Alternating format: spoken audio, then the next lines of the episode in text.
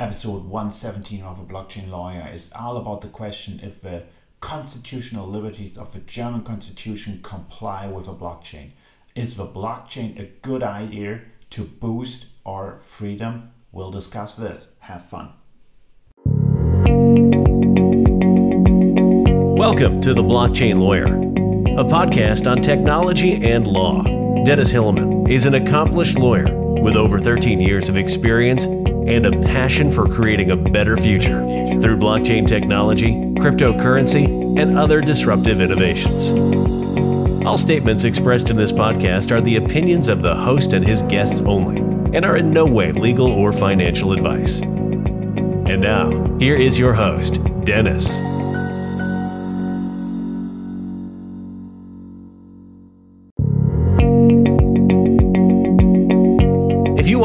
More about Dennis, please visit his website, theblockchain.lawyer, or connect with him on LinkedIn or Twitter.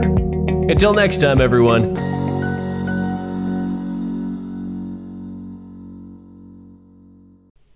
What's up, everyone? This is Dennis Hillemann, your host to the Blockchain Lawyer. Thanks for tuning in again and welcome to episode 117 of the Blockchain Lawyer. It's Sunday, the 10th of November, and I'm looking forward later to Manchester City versus Liverpool. Huge Liverpool supporter, so go Reds.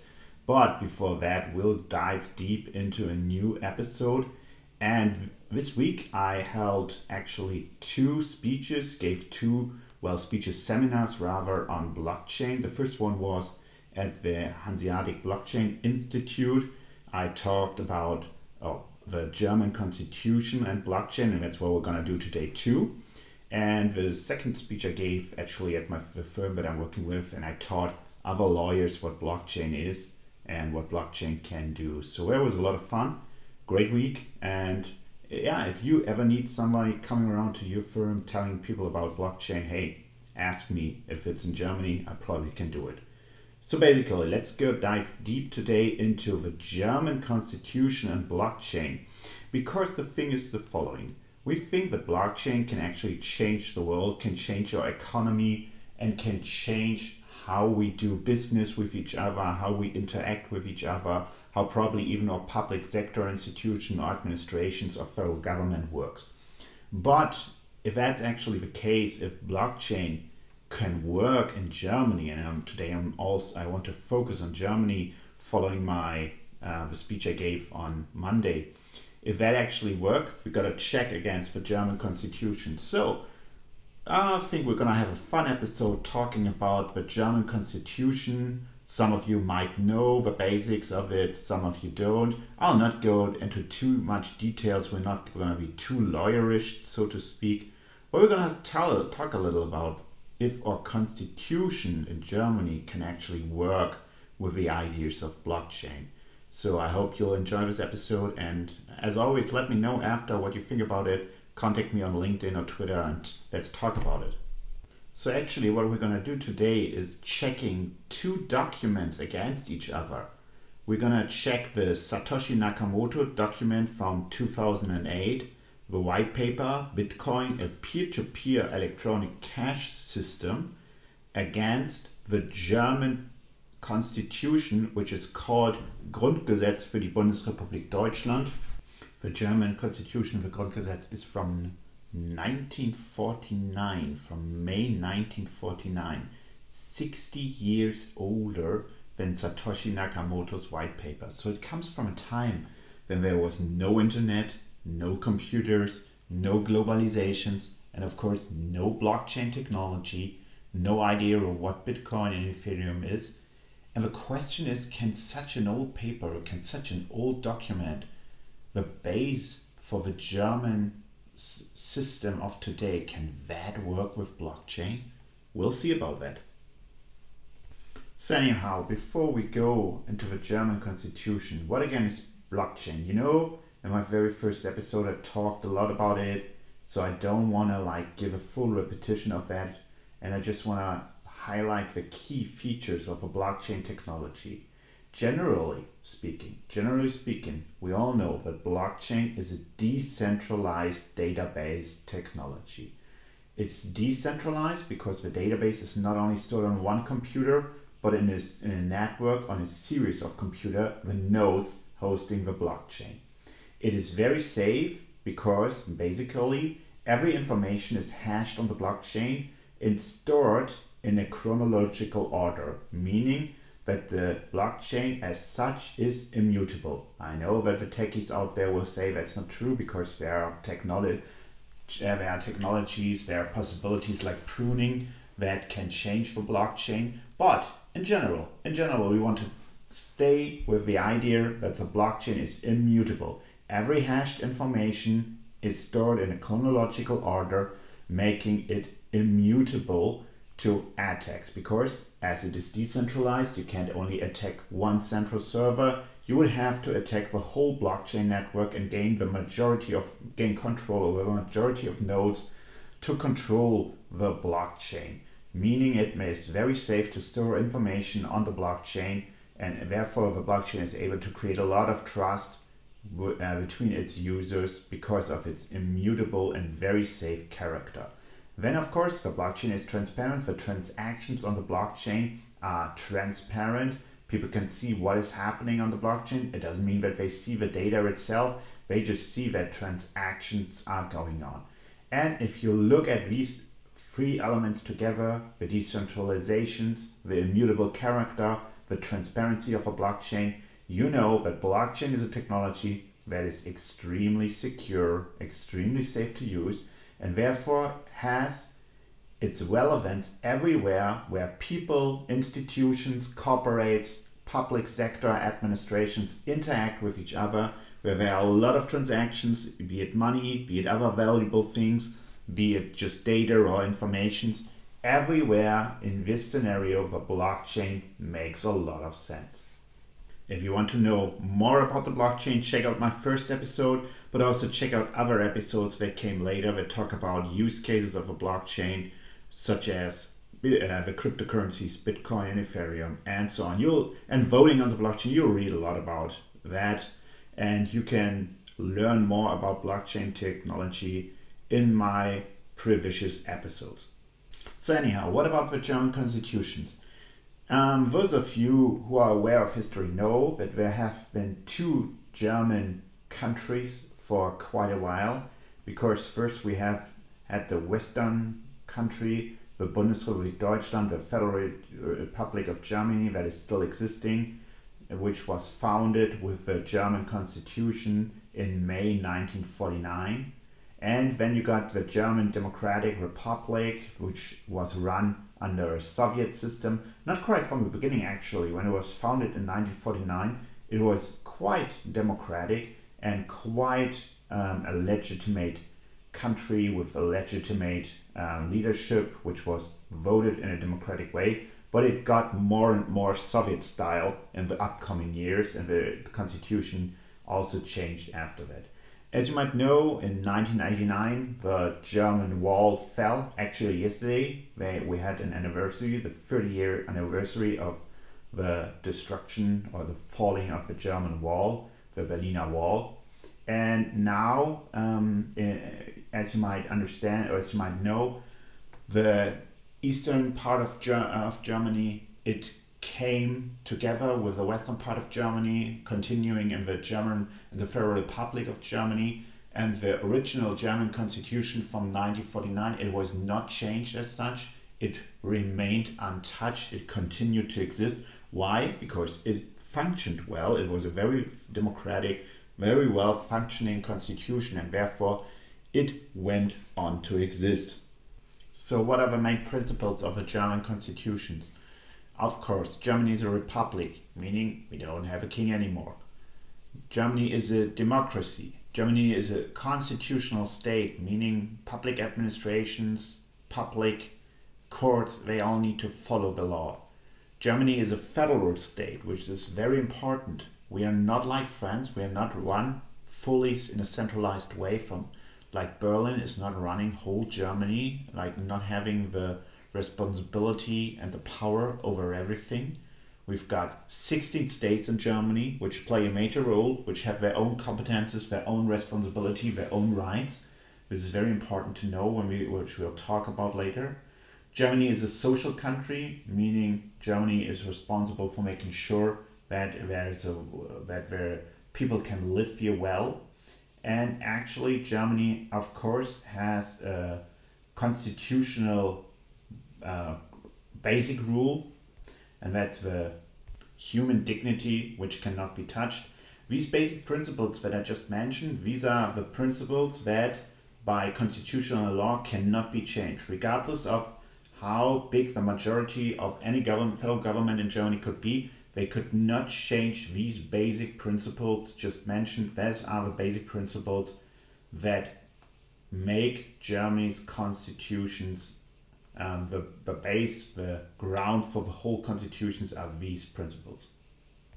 So the first thing that I want to talk about is the German civil liberties.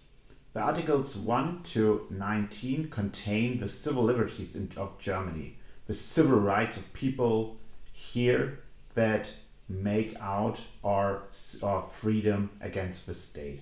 Of course, they follow the idea of uh, of former human principles like the English Magna Carta, the Virginia Bill of Rights, the French Declaration of the Human Rights, and of course they also follow the idea of previous German constitutions. Actually, there had been already been a democratic constitution in 1848 after or in 1849 actually after a revolution in 1848 but that didn't work out the uh, the noble people the uh, kings took back the uh, control after revolution and the constitution never came into existence. But basically, also the civil liberties of Germany of 1949 were based on the principles that were laid down already in 1849, 100 years ago. I always find this very interesting and very impressive. So, of course, Germany has very basic civil liberties mentioned at the beginning. Of course, we've got like the freedom of a person, um, the right to defend oneself against the state, uh, to not, not be touched by the state and not be hurt by the state.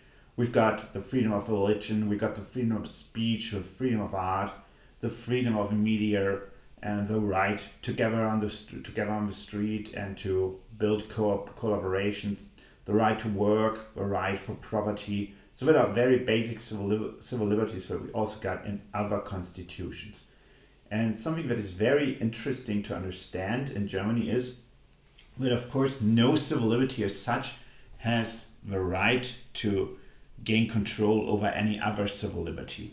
Um, meaning that, for example, if you use your you can't use your religion to hurt anybody else. Like there's always the idea that all civil liberties should come into balance.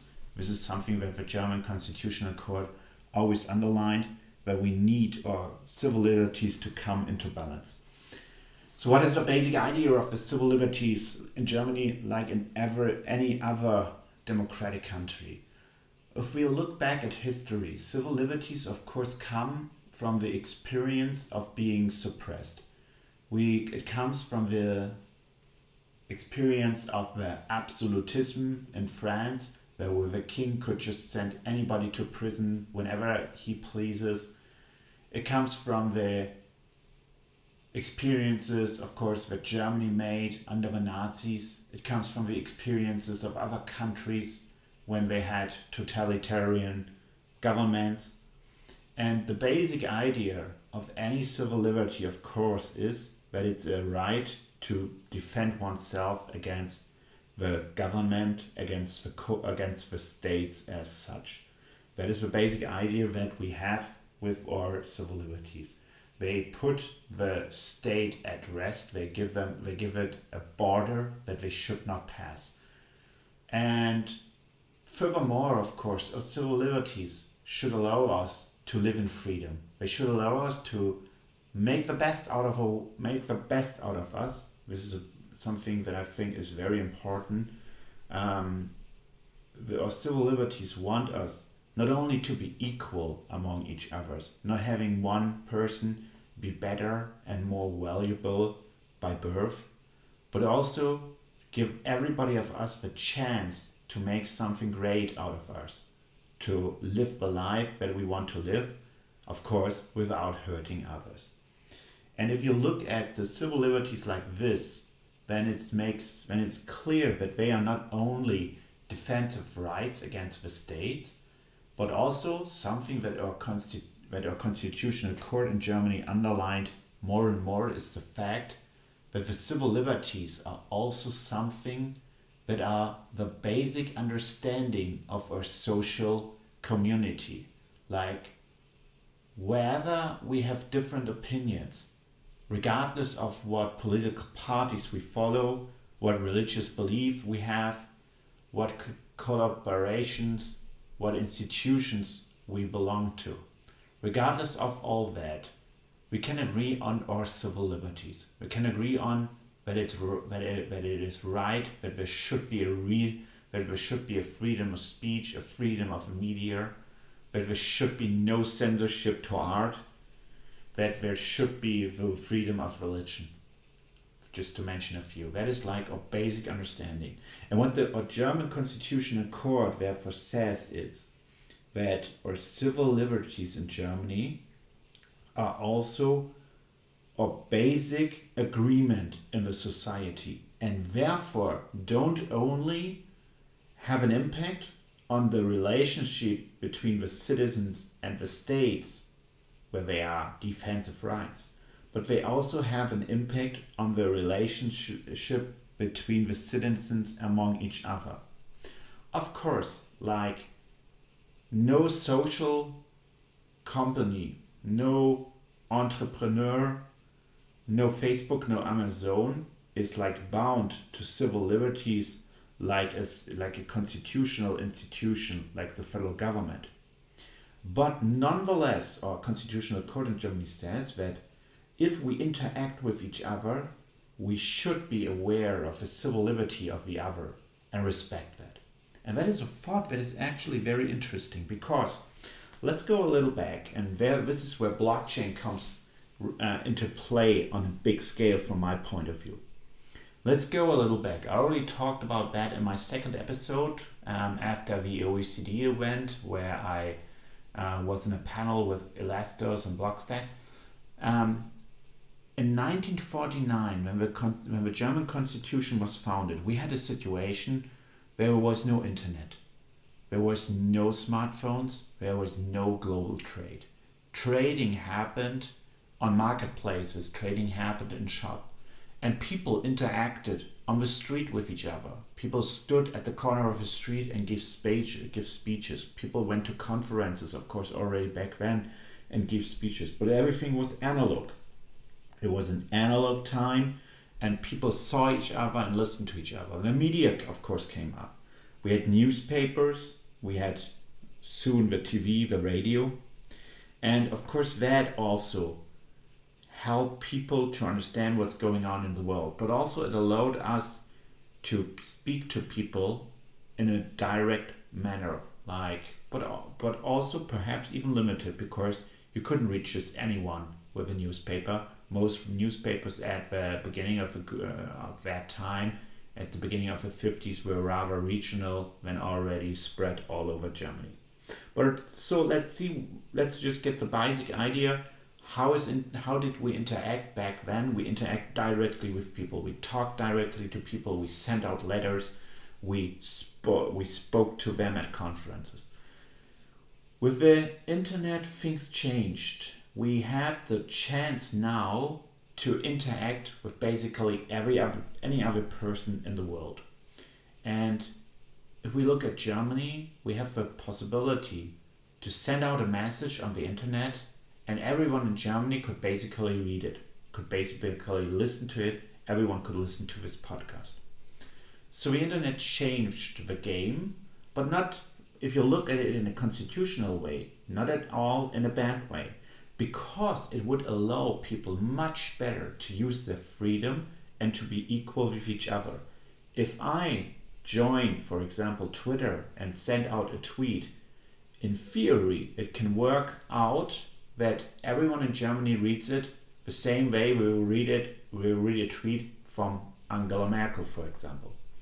So basically, if you look at it, the, the internet had the chance to boost our freedom, to make us even more equal, to give us the give us more chances than ever before. And of course, the internet did that in a great way because there are many startups out there and there are many people who have profited in a big way from the internet, making it able to have quite new professions, even like YouTube influencers, like bloggers, like startups which can work with with very low capital at the beginning and become big on the internet.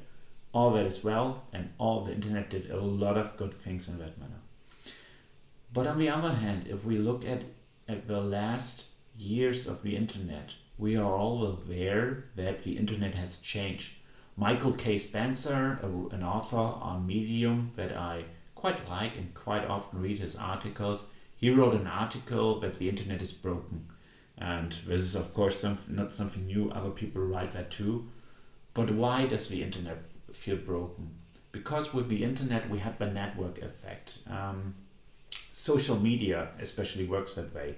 People join the platforms where their friends are, where people are, where they know and they can talk to and reach out to. So it means that in this scenario, some platforms get bigger and bigger while, while the others just don't have a chance to get into the market. We all know that. We all look at the social media today and know that in Western Europe, Facebook social media controls around 80% of the communication, meaning Facebook, Instagram, and WhatsApp, and especially. 80% of all social media communication in the West is mainly done on Facebook related apps. And of course, we got the big players like Apple, we got the big players like Google, who profited in a big way from the internet.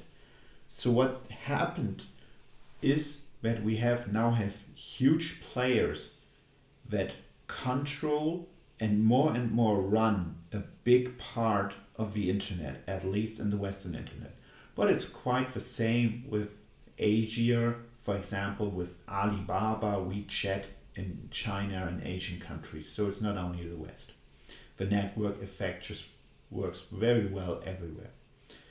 So if we look at that, we also know that it's more and more complicated to avoid these platforms. For example, my wife started a company, an internet company, uh, that I support a lot.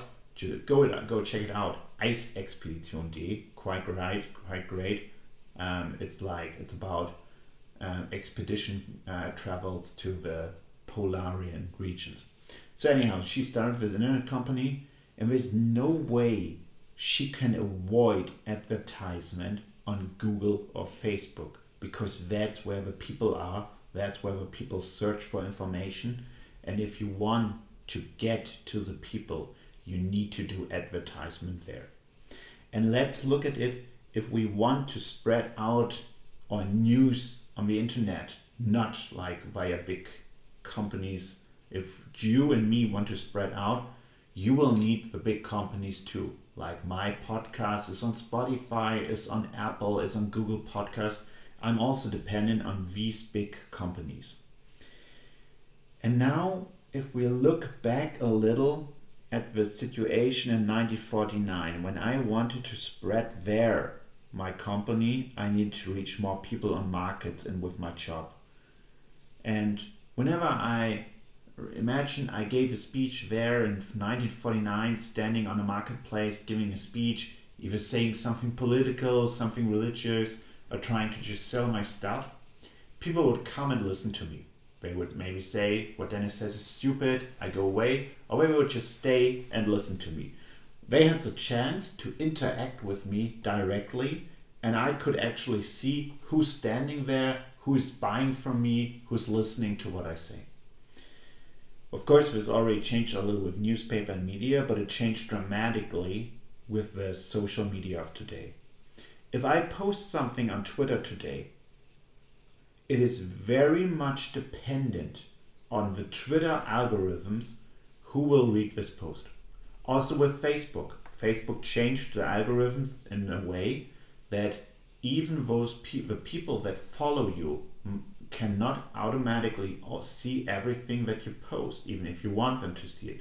The Facebook algorithms chooses what you see.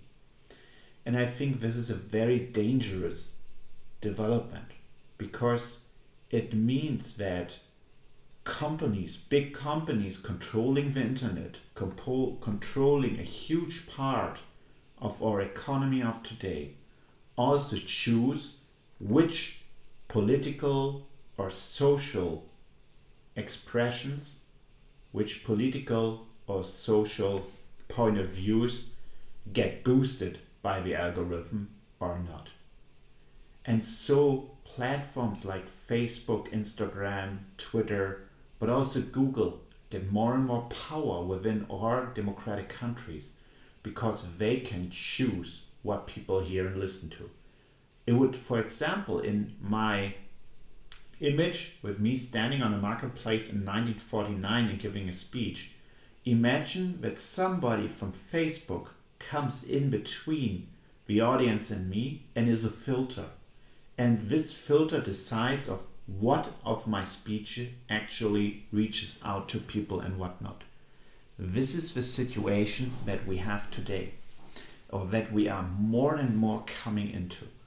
So, what I think is while the internet is a huge factor for improving our civil liberties and for boosting actually democracy, now with the way the internet has developed, we got a huge, huge dangerous situations that large companies like Facebook decide how we live out of freedom of speech. Just to give an example of freedom of speech, it's the same with freedom of media, freedom of religion in general. So, is this right? Is this what our constitution had foreseen in 1949? Of course not. And now we need to develop the way we see our constitution when it comes to such companies. We need to ask us, our civil liberties, do they have an impact also on Facebook and Twitter? It's quite easy to say, does freedom of speech also means freedom of reach? I always like to give the example of the Twitter user Satan, very funny Twitter account from a guy who, of course, pretends to be Satan on Twitter, and he, all, he used to reply to the uh, to the tweets of Donald Trump. For example, he was like asking Donald Trump on Twitter, "Are you, honey, are you coming home for Christmas?" I thought it was hilarious. But anyhow, like Twitter for at some time then thought this guy and what he says wasn't okay anymore. So what Twitter did was you couldn't actually if you weren't following Satan as such, you couldn't actually see his posts anymore, even if others retweeted them. And this is a way how Twitter and other social platforms can control our freedom of speech. If you, for example, gather a huge community on Facebook who want to follow your social ideas or your political ideas, and you post something out to this community today, you can't be sure, you can't be sure that every member of your community will read what you post because the Facebook algorithm has the power to choose if people should listen should read it or not. And I think this is where our constitutional liberties today come into danger because our forefathers couldn't foresee the internet and this development of huge companies control more and more of our social and commercial interactions. And we need to develop something that is a, that will fight against this development. And here's, I think, something, and now we're coming back to blockchain. Here is something that blockchain can come into play largely. Because blockchain is a peer to peer network, it allows direct and trustful conversations and interactions between people. And as the blockchain is transparent, I think if we have a chance to boost the blockchain technology to actually allow our constitutional liberties of freedom of speech, of freedom of religion, of freedom of media, and even the freedom to commercial interactions to be boosted by blockchain technology. Why? Because it's safe, it's not run by a central system, and furthermore, it's transparent. We can check out who actually could see, for example, our messages. So, what I'm basically saying is what I think is that the blockchain idea, the blockchain idea of people interacting with each other in a peer to peer network with a safe and trustworthy environment that is something that our constitutional forefathers in Germany, but also in other countries with very similar approaches, that they would have very much approved of because it has the chance, a blockchain has the chance to boost our freedom, to boost our equality, to not be run, to not be controlled by the big companies and their algorithms. So what I think basically is to say, hey, if we want to help with our constitutional civil uh, civil liberties, then we should actually look into blockchain technology and all the benefits it brings with it. In this context, I want to talk about something else that is often mentioned to me, and that is the right to privacy in blockchain. You know, maybe that some people criticize blockchain technology because it will not allow for privacy anymore information on the blockchain is hashed. We know that, but it is and the, it is not as such anonymous. It's more pseudonymous. Like as interactions on the blockchain are transparent, uh, one could argue that the blockchain is against privacy. Also, as the blockchain is basically immutable, civil rights like the right of uh, privacy cannot be fully processed some critics say, because, for example, the right to erasure, erasure of information, which we find in the European privacy, um, uh, Euro European GDPR, um, that is not cannot be fulfilled by the blockchain because, as we said, the blockchain is basically immutable.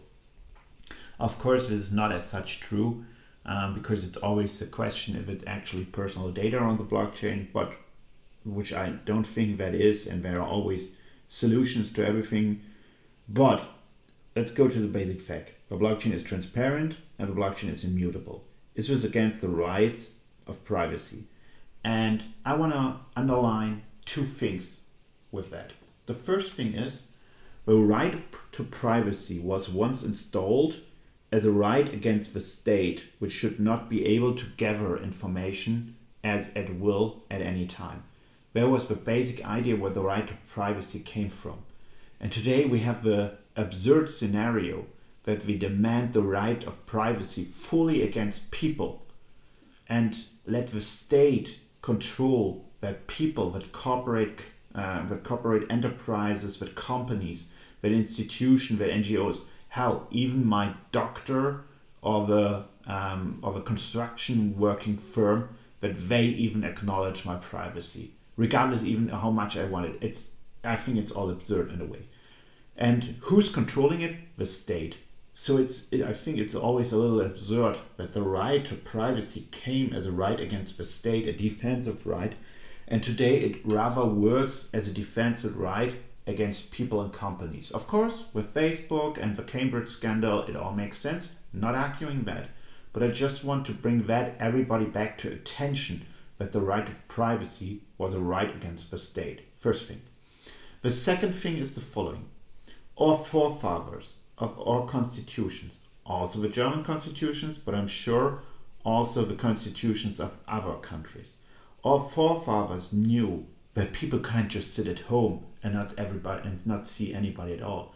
On the contrary, our civil rights, freedom of speech, freedom of media, freedom of religion, freedom of gathering on the street. These civil rights are social civil rights. They allow the interaction with other human beings. And the right of privacy is always makes it sound like there's, there shouldn't be any interaction. And I think this is an absurd idea because we need to interact with human beings to grow, to grow socially, to grow in our minds, to grow economically. So we can't be absolutely private. And I don't think at all that the blockchain in this scenario is against privacy at all. Not at all, and not all, not against the privacy as understood by the German Constitutional Court, because it allows that people can determine what happens with the data and can see on the blockchain in a transparent manner what happened with the data. And I think this is a great benefit from the blockchain. So I don't think that blockchain is against privacy at all. I'll do an I'll do an extra episode on that sometime. Also talking about my work with the German Institute of Standardization. I just wanted to mention this point. So German economy.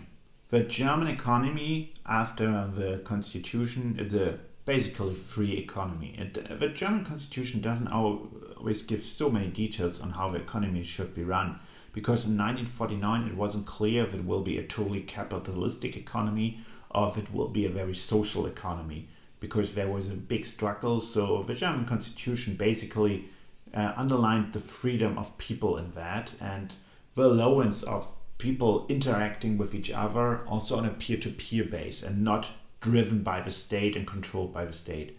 So if you look at that again and what I told before, I think the, Ger- the German constitution and its approach to economy in this way would very much approve a blockchain which allows for a peer-to-peer interaction for peer-to-peer trades and a trustworthy and safe environment without having middlemen in between, giving everybody the chance to become big on the blockchain. I think the German constitution in this manner would very much approve of blockchain technology. The German constitution also protects property. But actually, that's a very interesting topic because the German constitution says that it that it protects property, but what is defined as property, that is, uh, that is, so the German constitution says, the task of the parliament, national parliament to define what property is. So I actually wrote an article lately on that. Um, if Bitcoin and other cryptocurrencies are property under the German constitution. Um, the basic problem, to put it simple, is the following. As I said, the German constitution says that only the national parliament can define what property is. However, the German national parliament has no law defined if Bitcoin or cryptocurrencies are things, are data, are valuable, they just don't define cryptocurrencies at all. And therefore, one could argue that cryptocurrencies are not property. For example, the BaFin, the German Bundesamt für Finanzaufsicht, which is the highest financial administration uh, for uh, banks and financial service providers, um, this administration basically says that cryptocurrencies are no money under German law, which is of course true, but which is just putting it very in a very simple way. So one could argue that Bitcoin and other cryptocurrencies are not property and therefore not be uh, protected by the constitution.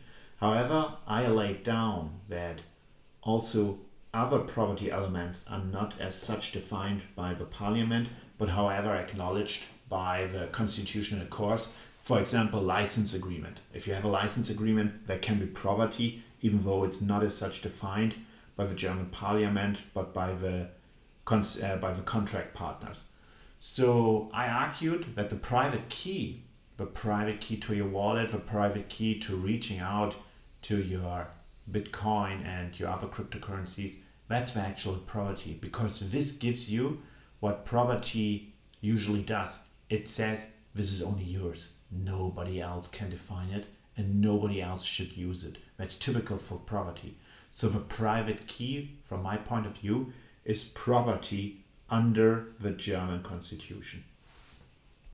So basically, and this should be the first part of the glance at the German constitution and the blockchain technology.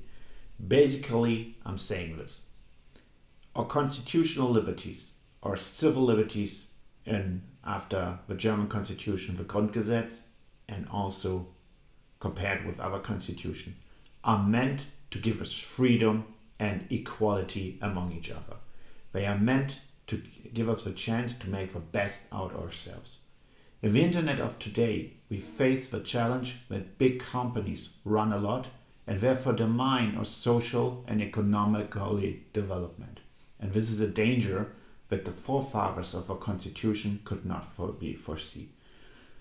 Therefore, I think they would highly approve of a blockchain technology which allows peer to peer transactions and peer to peer trading of information, data, social, political opinions, religious belief, and also valuable things without having a middleman, without having large companies in between. That is why I think our civil liberties and our blockchain technology are highly compatible with each other and therefore our forefathers would highly approve of blockchain technology.